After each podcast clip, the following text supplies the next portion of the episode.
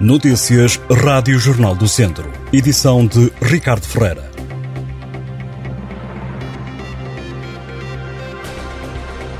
A chuva intensa que caiu na tarde desta quarta-feira provocou a queda de uma árvore no bairro de Santo Eugênio, em Viseu, que causou danos em duas viaturas. Registaram-se ainda cinco acidentes apenas com feridos leves. Durante o dia, o Comando Distrital de Operações de Socorro de Viseu contabilizou pelo menos sete quedas de árvores, 13 inundações, três deslizamentos de terra e ainda cinco acidentes, dos quais duas colisões e três despistes. A greve dos polícias municipais teve esta quarta-feira uma adesão de 100% em Viseu, tendo levado o resto ao encerramento da esquadra da Força Policial. Foi o que adiantou o presidente do Sindicato Nacional de Polícias Municipais.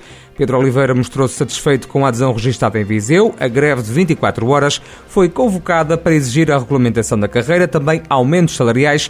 O sindicato não descarta a realização de novas formas de luta. O Sindicato Nacional da Proteção Civil acusa a comunidade intermunicipal Viseu Dom Lafões de intimidar e ameaçar os chapadores florestais que integram os quadros da organização. Por causa disso, há profissionais de baixa e a apresentarem demissão. A título de exemplo, Alexandre Carvalho, coordenador nacional do setor da conservação da natureza e das florestas do Sindicato Nacional de Proteção Civil, diz que os sapadores da Simvisa Dom Lafões foram intimidados após recusarem saírem para os incêndios da Serra da Estrela depois de uma semana inteira de trabalho. Segundo Alexandre Carvalho, dos cerca de 20 sapadores florestais da CIM, estão cada vez menos trabalhadores no ativo porque começam a pôr baixas médicas, quer por ficarem doentes, quer por não aguentarem a pressão. O sindicalista acrescenta que alguns chapadores até já pediram admissão por não conseguirem aguentar o clima. Das duas brigadas existentes, só uma estará completa com 14 trabalhadores.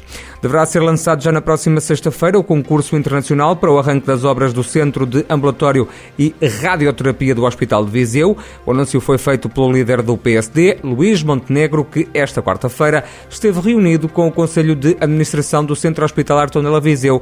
O social-democrata espera agora que o equipamento não tenha atrasos e veja de uma vez por todas a luz do dia, destacando que esta é uma obra que só avança porque os autarcas autarcas da região centro a viabilizaram. A Rede Termas do Centro vai apresentar uma plataforma digital que permite realizar a monitorização da atividade termal e turística das 20 estâncias termais que integram a rede, intitulada Termas Observer. Esta plataforma digital vai ser apresentada publicamente esta quinta-feira à tarde, de forma totalmente remota. De acordo com o coordenador do Prover Termas do Centro, Adriano Arreto Ramos, a disponibilização do Termas Observer aos associados da rede é um passo estratégico na transição digital digital do setor termal. E o treinador do Tondela foi castigado por dizer palavrões no último jogo.